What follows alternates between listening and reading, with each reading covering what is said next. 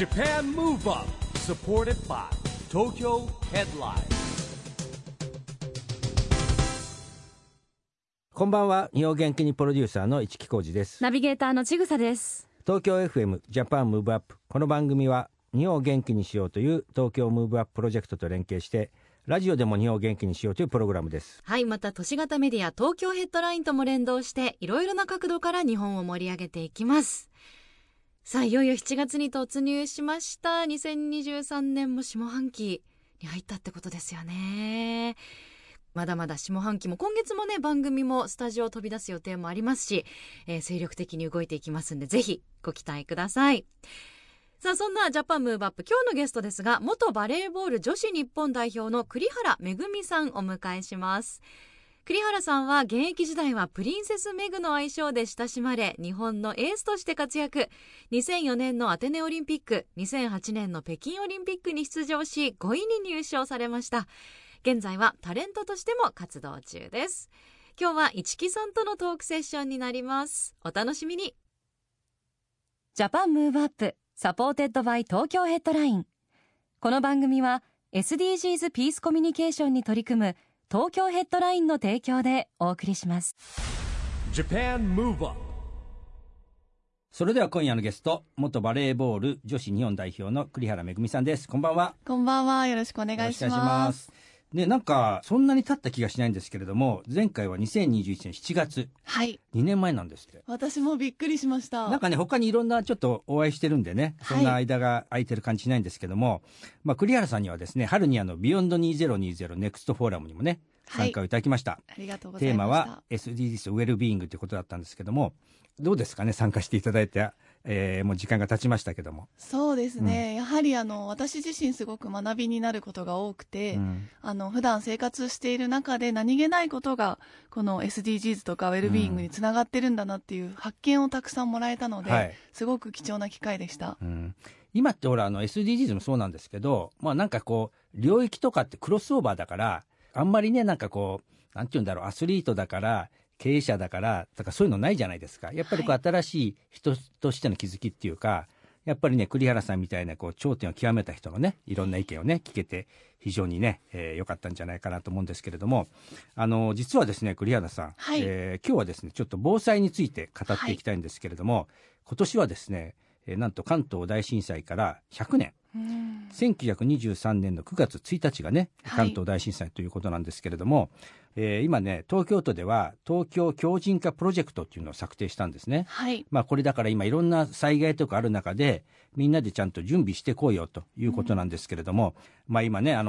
水害があったり地震があったり火山噴火ね、それから、まあ、例えばそういう時にいろんなものが、電気が止まっちゃったりとか通信が止まっちゃったりとかするじゃないですか、はい、まあ、こういった時に都民の安全安心をね、確保できる強靭で持続可能な都市を実現するっていうですね、まさに SDGs 的なところなんですけれども、うん、まあ、自助、共助、公助に取り組む機運を高めていこうということなんですけれども、栗原さん自身がなんかこの自然災害や防災に対してですね、なんか意識されてることってありますか？そうですね、最近やはり特に地震も多いですし、うん、まあ、いろんな災害っていうのを目にする機会が増えてきたので、うん、私もやっぱりお家にそういう災害グッズを置いたりですとか、はい、お水を多めに用意したりですとか、そういうことは少し気をつけて、うん、意識するようにはしています、はい。なんかあとね、さっきお聞きしたんですけれどもね、ペットがいるということで、はい、そこのなんかこう対策といいますか、準備もされてるということなんですけども、はい、そうですね、自分だけじゃないので、うん、やはり猫ちゃんがいるっていうことで、うん、すぐに連れて出られるように、うん、猫ちゃん用の、はい、その運べるゲージみたいなのも用意してますし、はい、うん、避難した場所で使える簡易的なゲージっていうのも用意したり、こうすぐにこう持ち出せるようにペットフードを、はい、多めにこう用意したりとかっていうのは常にしています。なるほどね。やっぱり水を準備しておくっていうのは、僕もそうなんですけどもね、買いだめしといてですね、まあ、なんとか水があれば、しのげるなみたいなところもあるじゃないですか、はい、まあ、あとはお風呂の水を抜かないで置いとくという、はい、そうなんです、はい、以前茨城のチームにいた時に、うん、やはり茨城で地震を経験された先輩方から、うん、お風呂のお水を溜めておくだけで、その断水した時にすごく助かったよっていう話を聞いたんですね、うん、それを聞いて、夜のうちはすぐに流さずに待機しておいて、何もなかったら流すっていう形を私も継続しています、うん、あ、なるほどね。まあ、それから栗原さん自身やっぱり世界もそうですし全国いろんなところをね試合とかもあって回ってるじゃないですか、はい、なんかそういうこう遠征とかチームで行ってる時に、はい、地震にあったこととかってあります？あります。まさに私が膝の手術をした時に地震が起きまして、うんはい、でそれで本当にご飯を食べてる時に、うん、最上階でご飯を食べてたので、はい、お皿が全て落ちてくるっていう経験をしたんですね。で膝の手術をして足がちょっと不自由だったんですけど、うんまあ、その最上階の食堂から下まで階段を使って降りるっていう、うん、本当に何だろう特別な経験というか、はいこんなにも不便なんだなっていうことを改めて感じさせられましたね。あなるほどね、まあ、結構ね日本はやっぱり地震が多いですからね。うんでね災害に備えを考えるときに、はい自助、共助、公助ってね3つに分けることができるんですけれども、はい、まあね栗原さん自身がほらバレーボールというチーム競技を経験されてる中でですね、はい、ちょっとねぜひそのお考えを聞きたいんですけれども、まあ、自助っていうのはね、まあ、やっぱり個人のプレイヤーの能力があって、うん、でそして共助ってチームワークがあって、はい、みたいなものがあるじゃないですか、はい、なんかそういう面で言うと、コミュニティの一つの共助チームとして捉えるとですね、うんなんかバレーボールのチームに例えるとですね栗原さんこう意識してたこうチームの仲間とのですね、やっぱりモチベーションとか、うん、なんかそういうのってありますよねたくさんね。そうですねやはりチーム競技なんですけどやはり個の力はもちろん大事で、うん、個人としては個の力を高めるんですけどやはり戦うってなるとチーム力が非常に問われるスポーツなので、うん、そういった意味でまずコミュニケーションの面を大事にするっていうことで、はい、チームのメンバーと目をしっかり合わせて、うんはい、アイコンタクトをしてコミュニケーションを取っていくっていうことはすごく大切にしていました。でもこれアイコンタクトで分かり合えるっていうのはやっぱりこう積み重ねがあるんですかねやっぱり。そうですね、うん、でもやっぱり人って目で語るものがすごく多いので、うん、目を見るとこの選手はちょっとさっきミスして焦ってるなとかあなるほど、はい、あ今すごく自信持ってるからトスは集めても絶対決めてくれるだろうとか、なんとなくの感覚が分かってくるので、すごくこう言葉以上に目を合わせることの意味っていうのはすごくある気がしますね。じゃあやっぱりこのバランス取るわけですよ。だから誰かがちょっとしまったなと思ってる時はこう目で力を送るんですかね。もう元気づけるっていうか大丈夫だよっていうこともあるしこう乗ってる時はもっとこうねみんなでパワーしていこうぜみたいな。そうですね目でパワーを送ることもありますし、うん、さりげなくこう背中に手を触れられるだけで落ち着いたりですとか、うん、あ一人じゃないんだなと思って戦える部分がすごくあるので、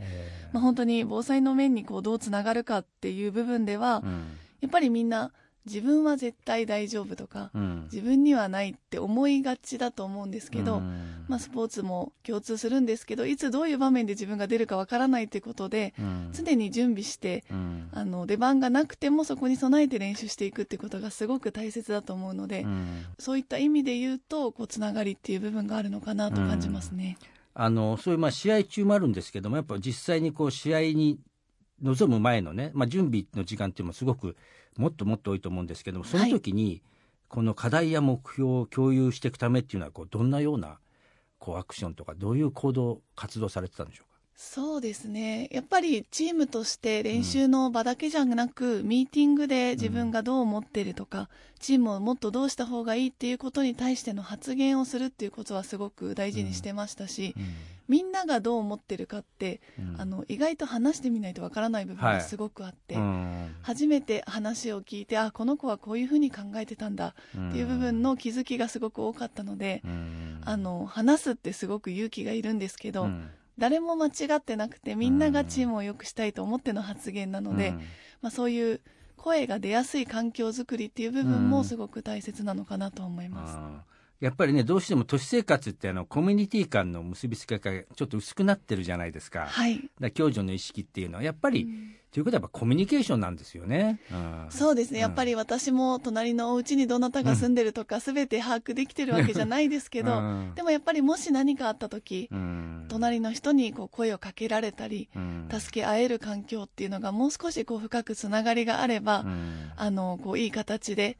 作用できる部分もあるのかなって今気づかされましたね。そうなんですよね。まあねご近所さんって僕らの時代なんかはね、よくある回覧板とかあったんですけど、ありました、はいね、やっぱりそうするとこう回覧板を渡すときにコミュニケーションが生まれたりとか、まあ、今ねマンション集合住宅なんかはね管理人さんがいてこう、ね、って保たれてるかもしれないんですけれども、やっぱりこう何かあった時のね、はい、やっぱり助けてもらったりとかっていうのは大事かなっていう気がしますよね。そうですね、先日本当に防災訓練が自分が住んでるマンションで行われて、はい何も知らないで、まあ、猫ちゃんを背負って出たんですけど、はいはいそうするとちょうど隣のうちの方も猫ちゃんを背負われてて、はい、あ猫がいるんですね、お互い頑張りましょうねみたいな話ができたので、なんかそういう部分でもちょっとつながる部分があるなと思いました。なるほどね。でもそういう意味で言ったら確かに今その防災っていう大きなこうなんていうんですかね備えの中には今ペットっても結構大事になってきてますよね。と都市生活においてはそうですね、まあ、猫ちゃんもいるし、ね、ワンちゃんもいるしっていう中でいうと、ね、海外ではそういうのがねちょっと問題になったりしますもんね。そうですね、うん、でも栗原さんのその特別なもう運べる、はい、それはもう普通に売ってるんですか？あ、普通に売ってます、はい、売ってるんですけど、やっぱり取り出しやすい位置に置いておくっていうのがすごく大切かなと思って、うん、何かこう携帯でアラームが鳴ったりするとすぐそこをまず出して、その子たちを確保できるようにっていうのは普段から気をつけてます、まあ、運動神経がいいからピッと早いんでしょうね。いやいやそんなこと走り回ってます、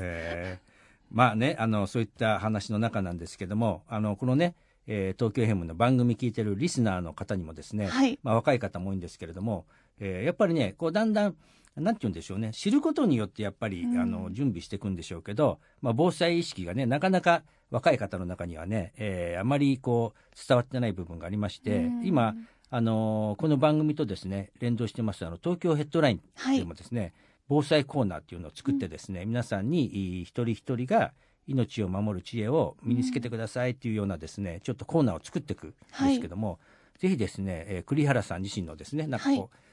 まあ、ご自身の言葉も含めてその若者に向けたですね、はい防災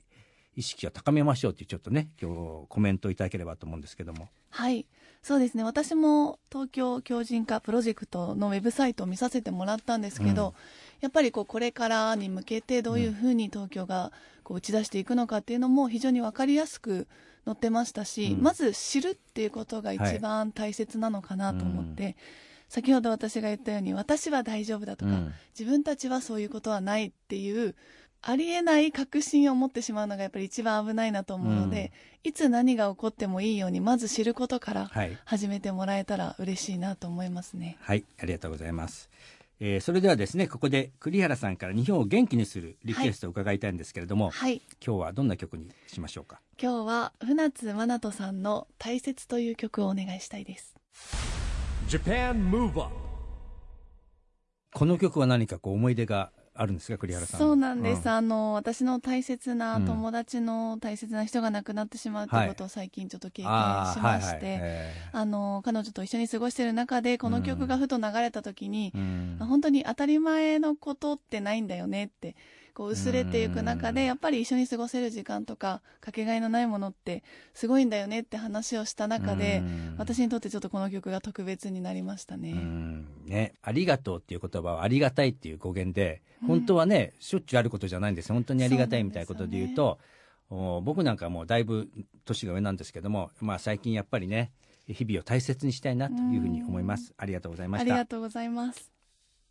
今日のゲストは元バレーボール女子日本代表の栗原めぐみさんに来ていただいております。後半もよろしくお願いします。よろしくお願いします。後半はですね、はい、ぜひ栗原さんの最近のお仕事の話をね、中心に聞いていきたいんですけども、はい、最近はねバラエティ番組も出演増えてまして僕も結構見てるんですけどありがとうございます。もうほらヤフーニュースとかにどんどん出てくるじゃない。JK の時言ったねもう最高とかスタイル抜群とか最近多いですよね。いやフォロワーさんが本当に優しくてこんなニュースが出てしまって大丈夫なのかといつもハラハラしてます。あどうですかバラエティ番組、はいまあ、慣れることはないんでしょうけどね。そうですねやっぱり今まで自分が経験してこなかった分野のお仕事なので、うんまあ、本当に新たな出会いがありましたりとか、うんまあ、そういう意味でこう本当にいろんな視野が広がって、うん、面白い経験をたくさんさせてもらえてるなと思います。なんかね僕ら見てやっぱりアスリートの人たちも一人のね人間として見るとすごくいろんな面が見れるじゃないですか。なんとなくこうほんわかしてる部分だったりユーモアがあったりとかいう部分とか、ね本当にもう女子高生の制服着た栗原さんもですねやっぱりちょっと本人的にはどうなんですか、まあ、懐かしいなって思えて着るんですかね。いやなんか本当にあスカートってこんな感じだったんだっていうなんかこう懐かしさもあるんですけど、はい、今これ着ちゃって大丈夫かなっていうのはもうずっと楽屋でマネージャーさんに言ってますいやでもあんなにもう指示受けちゃってますからねまたリクエストが来るんじゃないですかねそんなことないです、まあ、それからね講習会やバレーボール教室はねもともとやられてたんですけど、はい、なんか最近は SDGs の授業もなんかやられたということなんですけども。そうなんです、はい、大学にお邪魔して、はい、スポーツをどうしたらもっと皆さんに広められるかなっていう、うん、やっぱりスポーツってこう敷居が高く感じてしまう方が非常に多いっていうことで、うん、学生の皆さんがどういうイベントをしたら、うん、皆さんにこうハードルを低くスタートしてもらえるかなっていうことを意見をこう持ち寄って話してもらった中で、うん、私が選手として始めるんだったらもっとこうしたら共有できるかなっていうのも意見交換しながら高めていくっていう時間を取らせてもらってすごく有意義な時間でしたね、今 そこではどんなこう栗原アイデアを話したんですか。そうですねアプリを連動させたらどうかっていう学生さんがまあいらっしゃったんですけど、まあ、その中ではまあアプリの中でも一人そういうトレーナーみたいな人をつけて、はい、こう返信が来るようにしたらモチベーションが上がるよねとか、ねまあ、画面を見ながらライブとして一緒にトレーニングできるようにしたらいいよねとか、なんかそういう形で本当に皆さんで意見交換を出しながら高めていった形ですね。やっぱりそうすると指導者っていうか指導の仕方みたいな形が大事なのかな。そうですね、ですし何かこうアイコンになる人がいるっていうのもすごく大きいのかなと思って、やっぱりこういう体になりたいとかこういう人とだったら毎日顔を合わせてトレーニングしたいとかそういうのがこう遠方にいても携帯の画面でつながれるっていうのは一つのこうつながりとしてまずログインしてがやってみようっていうところになるかな、まあ、コミュニティですよね。なんか別にこうそうですよ高め合うっていうね別に競い合うじゃなくて高め合うみたいなね。そうなんです、一緒に頑張ろうっていう環境がすごく大事なのかなと思いました。ねまあね、スポーツすることによって健康にもいいわけですしね、はい、もう今でも、ね、東京オリンピックパラリンピック終わってから、まあ、いろんなスポーツがプロ化してるじゃないですか、はい、まあ、ここはね僕すごい競争大変だなと思うんだけど、まあ、一方ではこうスポーツをするってことが広がってってるんですかね。そうですね、やっぱり私は選手の時からずっと思ってるんですけど、子どもとかこれからスポーツを始める子たちにやっぱり何かこうかっこいいなとか、ああなったらどうなれるかなっていう夢を持ってほしいなっていうのがすごくあるので、まあ、今こうプロにどんどんなっていく中でよりそういう理想のものに近づいていってほしいなっていう思いはありますね。そうですよね、もうだからだんだん今ってダイバーシティな時代になってきてやっぱり勉強だけじゃなくてねスポーツも芸術もっていういろんなジャンルに挑戦してって、ね、子どもたちが欲しいんですけどやっぱそういう機会をね与えてあげるとかって大事じゃないですか、はい、で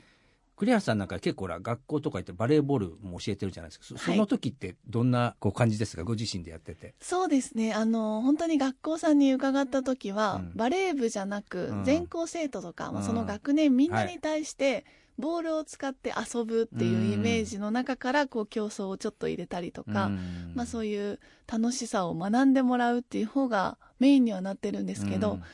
やっぱりこう対面で会うことの大切さっていうのをすごく感じてて、まあ、コロナ禍を挟んで我慢がすごく続いた子どもたちなので、やっぱり目を合わせて一緒に声を掛け合って体を動かすことがこんなに楽しいんだねっていう声を最後にもらえるとあやっぱり会ってやる意味っていうのをすごく感じますね。そうですよね、僕らも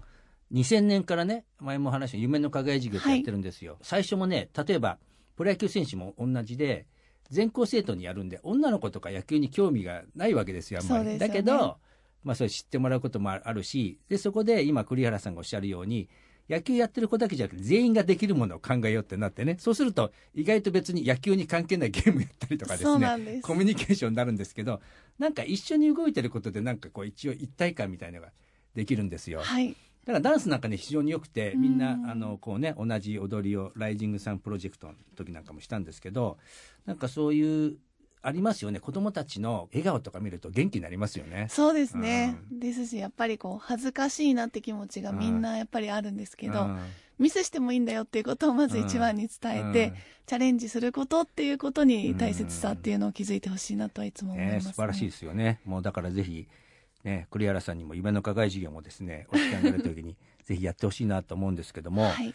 ね、それから最近はもうですね、はい、サンダルの監修もしたっていうことで、はいこれは何ですかね。サンダルの方は MEG という、はい、MEG っていう名前をブランドとしたリカバリーサンダルというのを発売させていただきまして、はい、これはもう私が現役時代足の怪我が非常に多くて、悩まされていた部分から、インソールっていうソールですね、はい、靴のソールの部分をすごく特化して考えて、まず足から健康にっていう部分を打ち出しております。これはやっぱ怪我予防みたいな感じの発想からできてるんですか。そうですね、怪我予防もありますし、体の使い方っていう部分で、筋肉を計測して、裸足で歩く部分と、このリカバリーサンダルを履いて歩くと、数値的にリカバリーサンダルを履いた方が筋肉が疲れにくいっていうのも打ち出されてるので、そういった中で私が足の怪我が非常に多くて硬いサンダルが履けないっていうのをいまだにちょっと悩みに抱えてたので、私でも楽に歩けるものをっていうので皆さんにも共通した形で使ってもらえるサンダルになってます。すごいですね。データに基づいてなんかもうできてるってことですよ。だからね。そうですね、なんか調べてくださった方がいるみたいで、すごく私としては自信作で作ることができました。いやすごいです。もう一歩進んでますよね、世の中をね。そういう意味ではお渡しさせてください。すごいでそれから、もう一個大きめサイズの靴の専門店グランデグランデとコラボしてグランデ .m としてパンプスとブーツを開発されたと。そうなんです。これはコラボなんですけど、はい、出させてもらいました。これは女性のやっぱりさっきお聞きしたようにサイズが大きいのがあんまり日本にはないらしいですね。そうなんです。私187センチあって、足のサイズが26から 26.5 っていう、やっぱり一般の方に比べて大きい中で、靴を選ぶ、おしゃれな履きたい靴を選ぶってなった時に、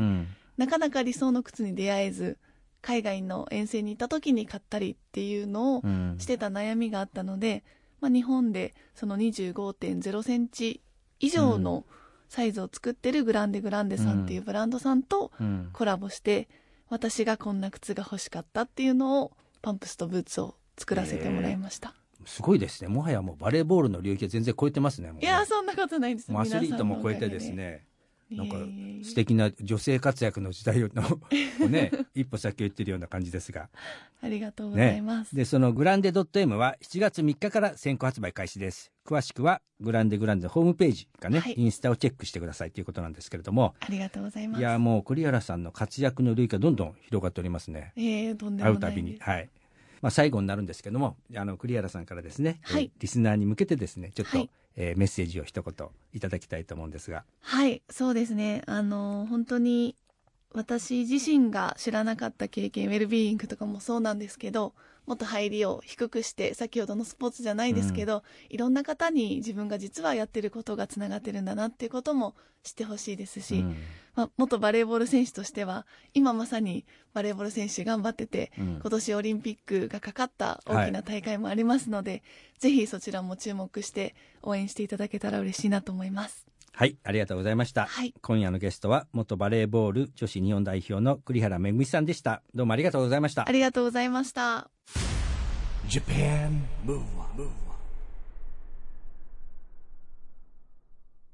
ここで都市型メディア東京ヘッドラインからのお知らせです。東京ヘッドラインのウェブサイトではウェブサイト限定のオリジナル記事が大幅に増加しています。最近の人気記事はバリスティックボーイズとサイキックフィーバー、インドネシアの音楽フェスに出演へ、バリスティックボーイズ日高レベルアップした自分たちを感じて、鈴木亮平ニューヨークアジアン映画祭でライジングスター受賞、エゴイストでの演技を高く評価、11月に八王子市で音楽やお笑いを織り交ぜた八王子魂フェスティバル&カーニバル2023を開催、ひろみがアンバサダー、永山瑛太言葉にしづらい、安藤サクラホラー映画化と聞かれた、映画怪物熱い反応に感激などがよく読まれていました。その他にもたくさんの記事が毎日更新されていますので、ぜひ東京ヘッドラインウェブをチェックしてくださいね。今回は栗原恵さんに来ていただきました。市木さんいかがでしたか。もはや栗原さんはですね、アスリートとしていろんなジャンルに挑戦しててですね、まさにウェルビーイングのね、を実現している、こういろんなことにチャレンジしてますし、なんかね、子どもたちに目を持ってもらって活動してもらったりとかね、本当にね、素敵な活動をしながらですね、まあ、これからもいろいろな分野で活躍してですね、さらに我々の活動にも参加してほしいと思いますね。いや、私も本当にお会いしたかったです。でもお話にね出てきた栗原さんがグランデグランデとコラボしたシューズ、インスタ拝見したんですけど、本当にねデザインも色もすごい可愛いんですよね。栗原めぐみさんのインスタ、そしてグランデグランデのオフィシャルのインスタもありますので、足のサイズが大きい方、素敵なシューズ気になるという方、ぜひチェックしてみてください。さあ、ジャパンムーブアップ、今週はお別れのお時間です。次回も元気のヒントたくさん見つけていきましょう。はい、これからもみんなで知恵を出し合って、日本そして世界をつなげて地球を元気にしていきましょう。はい、ジャパンムーブアップ、お相手は市木浩二とちぐさでした。この後も東京 FM の番組でお楽しみください。それではまた来週。ジャパンムーブアップサポーテッドバイ東京ヘッドライン。この番組は SDGs ピースコミュニケーションに取り組む東京ヘッドラインの提供でお送りしました。